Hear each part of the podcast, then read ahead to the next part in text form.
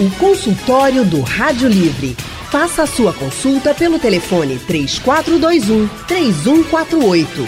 Na internet www.radiojornal.com.br. A perda de cabelo é motivo de preocupação para muita gente. É verdade que os homens são os mais atingidos pela calvície, mas você aí sabia que as mulheres também podem sofrer desta condição? Você com certeza conhece alguém que enfrenta alopécia, que é a perda do cabelo ou de pelo em qualquer parte do corpo. Pelo menos 2% da população brasileira sofre com a doença, segundo o Ministério da Saúde. E setembro, gente, é o mês da conscientização sobre a alopecia aerata, uma doença que pode atingir até crianças, gerando uma perda de mais de 100 fios de cabelo por dia. É muito cabelo. E é por isso que a gente abre espaço aqui no consultório do Rádio Livre de hoje para falar desse tema que é tão importante. Estamos recebendo no programa a dermatologista Márcia Horowitz. Boa tarde, doutora Márcia, tudo bem? Boa tarde, muito obrigada pelo convite. A gente que é um agradece. prazer estar aqui com vocês discutindo esse tema. Prazer tê-la por aqui. Também hoje no nosso consultório, cirurgião plástico Anderson Lima. Boa tarde, doutor. Seja bem-vindo. Olá, boa tarde, Márcia. Como é que vocês estão? Tudo bem? Tudo certo, um prazer tê-lo também aqui no programa. E doutores, eu já vou começar dizendo que, obviamente, vocês sabem disso, não é surpresa para ninguém, mas esse, esse termo é perda de cabelo. As pessoas ficam muito atentas e também preocupadas, em geral, os homens. Agora a gente fala de perda de cabelo, calvície, no entanto, tem essa palavrinha, alopécia. Eu gostaria de começar já, e aí começamos com a doutora Márcia, dermatologista, caracterizando o que é alopécia, doutora? Ela, em resumo, quer dizer só calvície ou abrange outras coisas também? Então, excelente pergunta, né? Isso é um, realmente um termo que causa muita dúvida entre os pacientes e entre a população. A alopecia, como você mesmo falou, né, é uma perda dos cabelos ou dos pelos em qualquer local do corpo, tá? Então, a gente pode ter a alopecia androgenética, que é o que a gente chama de calvície popularmente, mas a gente tem outros tipos de alopecia. Então, a alopecia areata, como você falou, uhum. né, que está no mês de conscientização, que é uma doença, na verdade, autoimune, tá? A gente tem outros tipos de alopecia também, alopecia frontal fibrosante, que é um tipo de alopecia que dá em mulheres, também que vai é, indo para trás essa linha de implantação capilar, tem perda das sobrancelhas, é uma doença até que está em crescimento atualmente e muitas pessoas até desconhecem sobre ela. E a gente tem também a perda de cabelo, que a gente diz que é o eflúvio telógeno, que é aquele paciente que ele vê os fios caindo mesmo, que ficam no travesseiro que antes não ficavam, que fica pela casa, até que cai mais durante o banho quando pinteia. Então, são coisas diferentes. Perfeito. Já vou chamar para conversa também cirurgião plástico, doutor Anderson Lima. Doutor, a gente falou bastante aqui na abertura que essa problemática, essa doença, ela pode atingir tanto os homens quanto as mulheres. Mas eu gostaria da sua observação. Nos homens, se caracteriza de uma forma é, mais específica, de uma maneira mais frequente, nas mulheres de outra? O que, que o senhor observa? Olá, pessoal. É, só fazer uma aclaração, né, eu não sou um cirurgião plástico, né, sou médico cirurgião capilar, sou tricologista. Tá? É, respondendo à pergunta, é, é óbvio, né, a gente já tem uma percepção maior em relação à calvície nos homens, tá? É, a, o padrão de calvície masculina é aquele mais conhecido que a gente vê, onde o paciente tem uma perca mais nessa região frontal, né, mais na área da testa, é a parte superior. Alguns pacientes apresentam calvície mais frontal e na área da coroa, permanecendo com essa faixa de cabelo aqui na região central, né, no scalpo médio, já as mulheres, ela tem um padrão de calvície mais difuso, né? Porém, a predominância do, da questão da calvície, ela é maiormente no grupo masculino. E as formas de tratamento, doutor, mudam então, já que a manifestação é diversa? Ela, ela tem alteração para esses grupos? Isso, ó, em relação ao tratamento, né, hoje aquele cabelo que já perdeu, né, um paciente que já não tem mais nada na parte, na área calva, esse é um paciente que ele necessariamente precisa do transplante capilar, né, que é uma cirurgia que vem com uma crescente bem importante hoje em dia, né, já aqueles pacientes que eles sofrem é, da alopecia androgenética, porém ainda tem cabelos remanescentes, né, ele tem apenas um afinamento do fio, nesses casos, aí sim seria importante um tratamento clínico, né, pode ser através de loções, tratamentos em cápsulas, né, para tomar. É, tem alguns procedimentos minimamente invasivos, como MMP, intradermoterapia, né, enfim. Hoje existe uma série de tratamentos que são possíveis fazer, né, alguns têm que ser feitos no consultório clínico, né, e outros têm um tratamento que a gente pode fazer no home care, né, fazer em casa, mas, é, assim, de uma forma geral, o tratamento clínico sempre é a primeira opção. Né? Por isso que é importante uma avaliação prévia né, e tratar o problema quando ele ainda está começando. Né? Quando ele já avançou, aí não tem para onde correr, né? aí já parte para o tratamento cirúrgico, que seria o transplante capilar.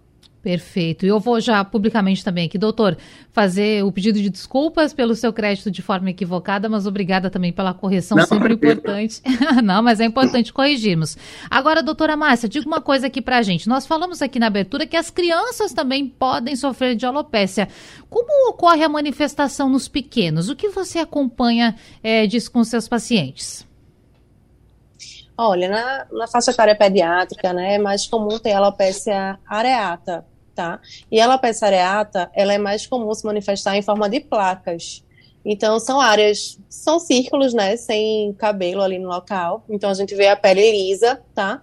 É, e que elas vão, podem aparecer mais de uma placa, inclusive, tá? Isso daí pode ter a forma também é, total ou universal, quando perde todo o cabelo, é, mas já a calvície, a alopecia androgenética, realmente, como tem a influência hormonal também, é, a gente não vê nessa faixa etária pediátrica, não. É apenas a partir da adolescência, tá? E uma coisa para a gente diferenciar também em relação a essas placas seria uma infecção por fungo.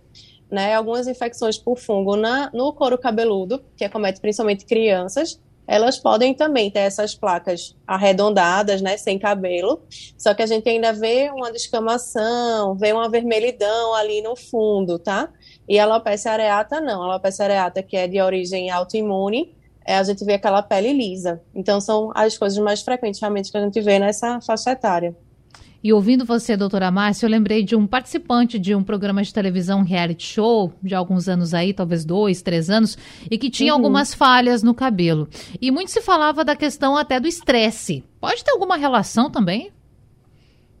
Então, a alopecia areata, como é uma doença autoimune, a gente vê na prática, né, que ela pode ser exacerbada, pode até abrir um quadro né, é, de alopecia areata por conta do estresse. Eu sou uma paciente de alopecia areata que na minha época do vestibular, estressada, eu tive uma placa e na época nem foi diagnosticado, acharam que era fungo, mas era uma alopecia areata e voltou espontaneamente, né? Mas aquele paciente, né, que eu acho que era aquele participando do Big Brother, Isso. ele tinha também algumas lesões provavelmente cicatriciais. Hum. Então, se também tiver alguma infecção no couro cabeludo, às vezes alguma infecção mesmo por bactéria, uma foliculite, né, é, ela pode deixar sequelas depois e ficar também sem cabelo ali no local. Então, ali poderia ser uma alopecia areata, mas poderia ser também uma alopecia cicatricial. Ótimo. Vou passar novamente para o doutor Anderson, porque falando nessa questão de famosos e que muitas vezes, né, doutor, são casos que chamam a atenção para que a gente discuta é, a questão em si e até para no sentido de ajudar as pessoas que sofrem do mal, sofrem da doença. Recentemente nós vimos um episódio aí no cenário internacional, hollywoodiano, de uma atriz que tem a cabeça realmente raspada, careca. E acabou até acontecendo uma situação um pouco é, complicada no Oscar, que o esposo dela, né, Will Smith, partiu em direção a um outro colega que estava apresentando a cerimônia, mas não veio ao caso. E foi, na época, se falou muito a respeito disso, porque é uma mulher jovem que estava totalmente sem cabelos, né? Então, na cabeça. E para a mulher, a gente sabe que o cabelo é, é muito importante. Então, nesse caso, também é algo comum. O que o senhor observa nas mulheres, essa, vamos dizer assim, ficar sem cabelo, é algo que acontece de forma assim até costumeira ou é difícil acontecer? Não, isso aí é uma coisa que é, é mais difícil né, de acontecer. Eu não acompanhei bem o caso, mas eu, eu, me recordo de ter visto algo na, na mídia. E no caso dela era um caso, como a doutora, como a doutora comentou, de alopecia areata. Né? Então, no caso dela, ela teve uma alopecia areata é, total, né, que é aquela que acomete toda a região do couro cabeludo, e em, outras, em outros casos, tem pacientes que têm alopecia areata universal, né, que além de perder o cabelo de toda a cabeça, né, de couro cabeludo, perdem é, sobrancelha, perdem toda a purificação corporal, né. Mas é algo já mais é algo um pouquinho mais difícil. A gente encontra né, alguns casos no consultório, mas já são casos mais extremos. Né? Como a, a doutora comentou, a maior parte dos casos são pequenas placas, né? pode ser uma ou várias placas, mas é um caso menor, mais localizado e que por muitas vezes, como foi no caso dela, é autolimitado. Né? Então ele vem e passa mesmo às vezes sem tratamento. Perfeito. Quero dizer para os ouvintes e também para vocês, doutores, que nós vamos para o intervalo rapidinho, mas daqui a pouco tem mais consultório, trazendo muito serviço e informação para você que está nos acompanhando. E se você tiver dúvidas, quero deixar os nossos contatos para que você participe. 99147 8520 991478520, nosso WhatsApp. Você manda seu nome, você manda um áudio falando qual é a sua dúvida. Nós vamos tentar repercutir aqui dentro das possibilidades. Tem muita gente já fazendo pergunta e estamos aqui para ajudar você nesse momento. E também nosso telefone fixo, 3421 3148. Repetindo, 3421 3148. Ligue para a gente para fazer a sua pergunta ao vivo. Consultório do Rádio Livre de volta falando sobre um tema muito pertinente: calvície, perda de cabelo, alopecia. Isso está te incomodando? Então faça contato com a gente, não deixe de tirar as suas dúvidas. Hoje nós estamos prestando esse serviço aqui no consultório. E falando em contato, o ouvinte Zacarias, que mora na UR3, está conosco no telefone. Doutores, vamos ouvir então a pergunta do Zacarias ao vivo. Boa tarde, Zacarias, seja bem-vindo. Boa tarde, Natália Ribeiro. Tudo todos bem? Ouvintes da Rádio Jornal e, a, e consultório de graça que isso é importante. É e verdade. um abraço a Iane Barreto, viu? Tá certo, man, abraço mandado. Segunda ela tá de volta, viu, querido? Mas Se me Deus conte. quiser, tá certo. Mas me conte, qual é a sua dúvida? A minha dúvida é o seguinte, eu tenho minha irmã aqui, ela fica perreada, que diz que tá usando óleo, hum. mas esse óleo tá todo dando vencimento, certo? Aí fica caindo o cabelo dela, coitada, fica aperreada. E para evitar também esse negócio de caspa de cabelo, aí eu queria saber com os doutores qual é um, um produto bom para evitar esses problemas. E quando ela toma banho, eu quero saber também hum. se na hora se é obrigado a molhar o cabelo todos os dias. Muito obrigado e que Deus abençoe. Um bom fim de semana para todos vocês. A você também, Zacarias. Deixa eu chamar a doutora Márcia. Doutora, primeiro, vamos falar sobre essa questão de lavar o cabelo todo dia. Se lavar o cabelo com muita frequência, vamos dizer assim, ocorre o risco de perda dos fios? Não, isso daí é um grande mito na realidade, né? É, a gente até orienta os pacientes a lavarem com uma certa frequência para a gente poder estimar se realmente está caindo mesmo o cabelo de fato ou não. Porque a gente pode eliminar até 100, 150 fios por dia. Então, não é um número pequeno, tá? E se a gente anda com o cabelo mais preso, não penteia tanto, realmente na hora de lavar, se a pessoa deixa vários dias sem lavar, quando ela lavar, ela vai ver uma quantidade muito grande de fios. Então, até para a gente quantificar essa queda, seria o ideal lavar com uma frequência maior, pelo menos dia sim, dia não, ou três vezes por semana. E aqueles pacientes que têm um couro cabeludo muito oleoso, que sentem necessidade de lavar diariamente, não tem problema. O problema disso poderia ser realmente o ressecamento dos fios, mas tem paciente que realmente tem necessidade de lavar diariamente. E isso não faz cair de forma alguma, não é para ter medo de lavar os cabelos porque ele está caindo. Essa queda ela vai ocorrer apesar de, de, de o paciente lavar ou não. Certo, deixa eu chamar mais um ouvinte aqui. Ieda Gris de Ouro Preto. Linda, Ieda, seja bem-vinda, boa tarde. Boa tarde, Natália Ribeiro e, Tudo bem? a todos. Seja bem-vinda, me diga. Minha querida, a pergunta que eu quero fazer é que a minha filha ela faz um, a vitamina do, do leite da linhaça para gente tomar de manhã, que é certo. muito bom. E dessa linhaça tem uma mucilagem que ela separa. Então a gente tem passado no rosto, que é bom pele, e nos cabelos. Hum. Os cabelos ficaram tão frondosos, parece que aumentou mais o cabelo, ficam bonitos, é, brilhantes. E eu quero saber dos, daí, desses analistas, dos médicos, se realmente a linhaça faz isso. Tá bem, deixa eu perguntar para o doutor Anderson. Doutor, tem também a, a, questão da babosa, que tem algumas pessoas que passam no cabelo. Essas receitas caseiras, elas são indicadas ou podem causar algum problema no couro cabeludo? Olha, é, essas receitas caseiras, elas têm que, ser, têm que ter bastante cuidado, né? Porque algumas não só podem não trazer benefício para é, o paciente, né, como podem produzir alguns problemas né, no couro cabeludo, e ocasionando é, um aumento da queda, né, caso o paciente já tenha, ou então iniciando, né, desencadeando uma queda, caso ele não possuísse é, queda no momento. Então é algo então, tem que, que ter deve, muito cuidado com esse tratamento caseiros. Não certo. tem comprovação, né? Perfeito, tá certo, doutor. Bom, pessoal, nós vamos para mais um intervalo rapidinho, mas eu quero dizer para o que continue fazendo contato. Tem muita gente ligando, mandando mensagem. A gente está aqui realmente para responder com o auxílio, claro, dos médicos. Então, fique com a gente, continue perguntando. Estamos aqui para te auxiliar. Márcia Horowitz, Anderson Lima, os doutores que hoje nos acompanham, tirando as dúvidas, esclarecendo as informações a respeito da perda de cabelo, da calvície, da alopécia e, claro, ouvindo você. E eu já quero ir para o telefone rapidinho, doutores, porque o nosso ouvinte Irabutã, ou Urabutã, desculpe, ele quer de Jaboatão, Santo Aleixo, querido, tá na linha com a gente. E aí, diga, qual é a sua dúvida, qual é a sua questão? Seja bem-vindo. Oi, eu gostaria de falar sobre mim. É negócio de hum. cabelo, que nem, sabe, às vezes eu pinto o cabelo para sabe? Aí não fica branco, aí tá a barba era muito baboso lá direita. Aí, com o tempo, aí cai um pouquinho de cabeça. Agora, quando cresce, cresce mas fica um pouquinho de buraco. Aí, eu gostaria de saber se o médico pode fazer o remédio para nascer cabelo, que eu confio primeiramente em Deus e depois médico. É que médico é o segundo Deus, médico é muito inteligente. Eu gostaria de passar seu remédio para mim. Tá muito obrigado por me botado no ar. Obrigado, meu Um abraço, um abraço fique com Deus. Doutora Márcia, então, tem algum remédio, algo que ele possa utilizar ou é melhor nesse primeiro momento ir até uma consulta médica? É, o ideal é realmente a gente saber o diagnóstico correto do caso, né? É, então, a gente realmente precisa examinar o paciente.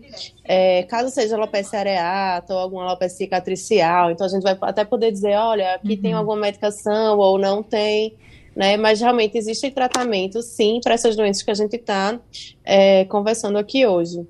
E é comum, doutora, cair até da barba, como ele disse que sentiu também essa queda da, na parte da barba, dos cabelos, dos fios?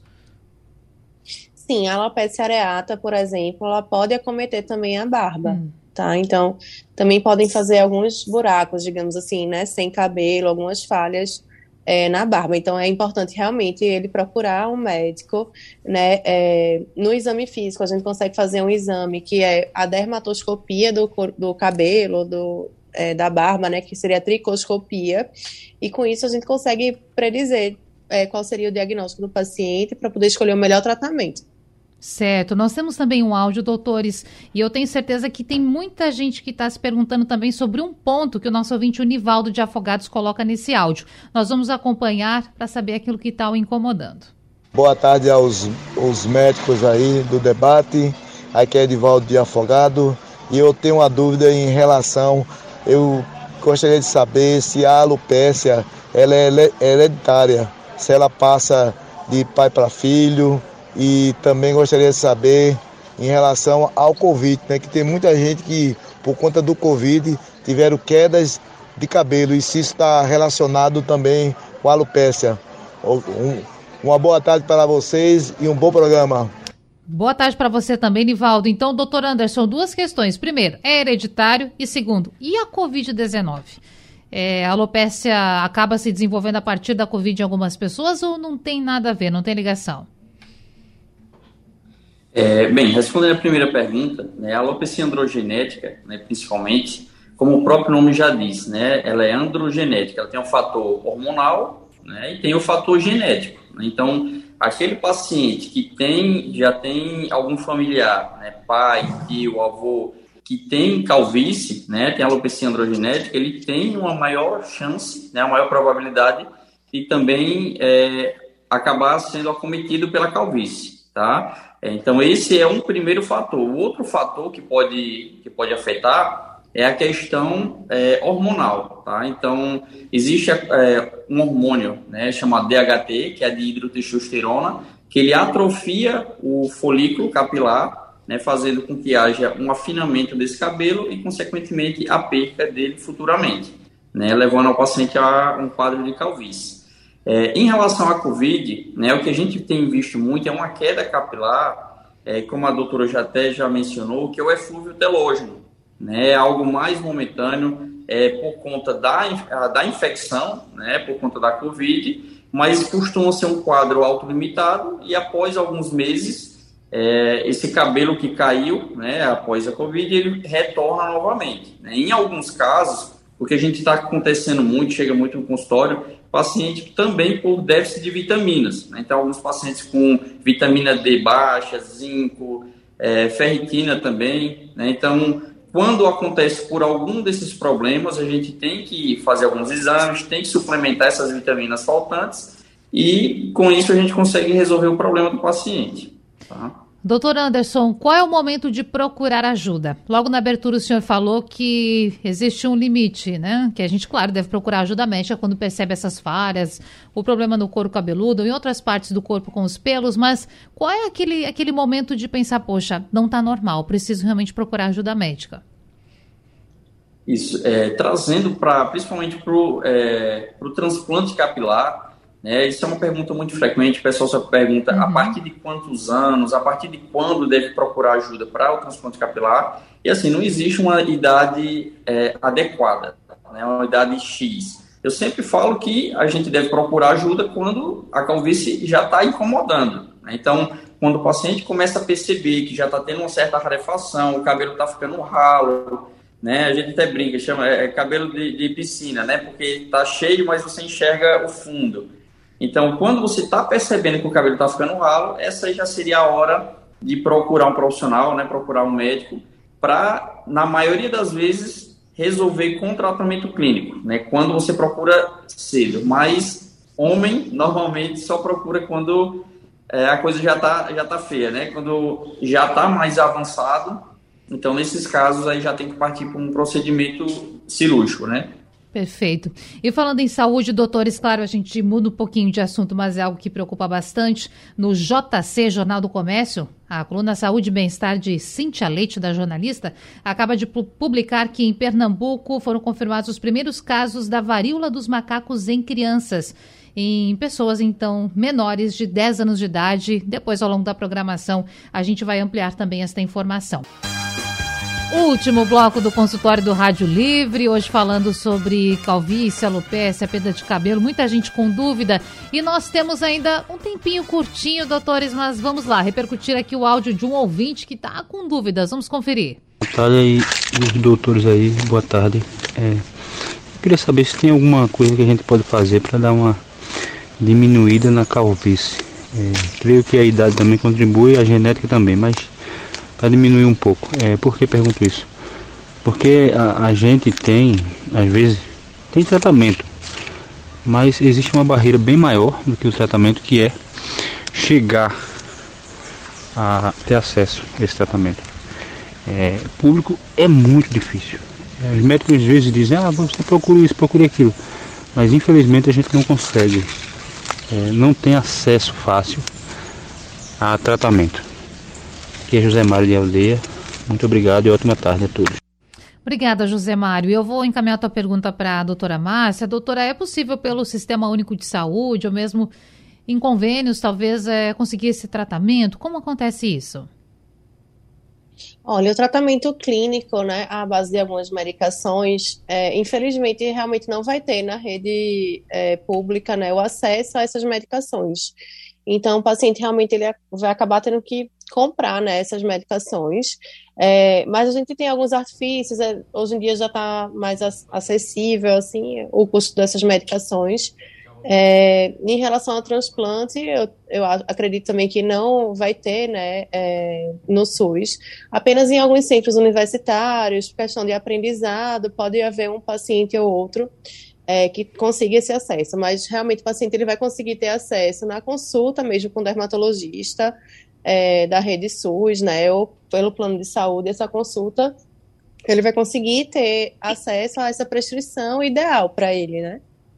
E até falando em prescrição ideal, já também falo sobre isso agora com o doutor Anderson, porque, doutor, é sempre importante a gente lembrar que cada caso é um caso. Nós trazemos aqui claras dúvidas dos ouvintes, mas essa questão de, de buscar a fundo, de consultar e saber de fato o que está acontecendo com você é muito importante. Eu acho que é uma boa mensagem também para a gente terminar aqui o consultório e incentivar os ouvintes. Se tem algo que está lhe incomodando, seja mesmo na parte estética, busque ajuda, porque além da questão estética também tem a saúde, né, do pano de, pelo pano de fundo.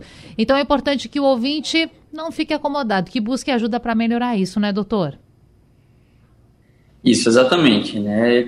Todos os, os nossos ouvintes aí, pacientes, que se sintam é, aí com sua autoestima baixa, né, devido a queda, é, já ter uma calvície né, estabelecida ou está com uma queda de cabelo em andamento, em curso, né, é muito importante que se faça uma consulta médica né, pois existem inúmeras causas de queda de cabelo, então não existe uma receita de bolo, um tratamento que serve para tudo. Tá? Então, cada, é, cada problema tem um tratamento de, é, diferente. Tá? Então, a gente tem que avaliar, tem que fazer um exame físico, fazer uma tricoscopia e aí a gente chegar num, num tipo, no diagnóstico correto, né? E com isso a gente fazer um tratamento mais assertivo, um tratamento mais certo. Tá? Mas assim, eu, eu posso falar por conta própria, Sim. né? Porque eu já tenho mais ou menos cabelo agora, mas eu também já, já fiz dois transplantes hum. capilares, né? Eu também sofria da calvície. Inclusive, deixa, ele, deixa eu lhe interromper rapidinho, doutor, desculpe, e... é, mas está mostrando quem está nos acompanhando pela internet, está vendo também o seu cabelo. Isso, é.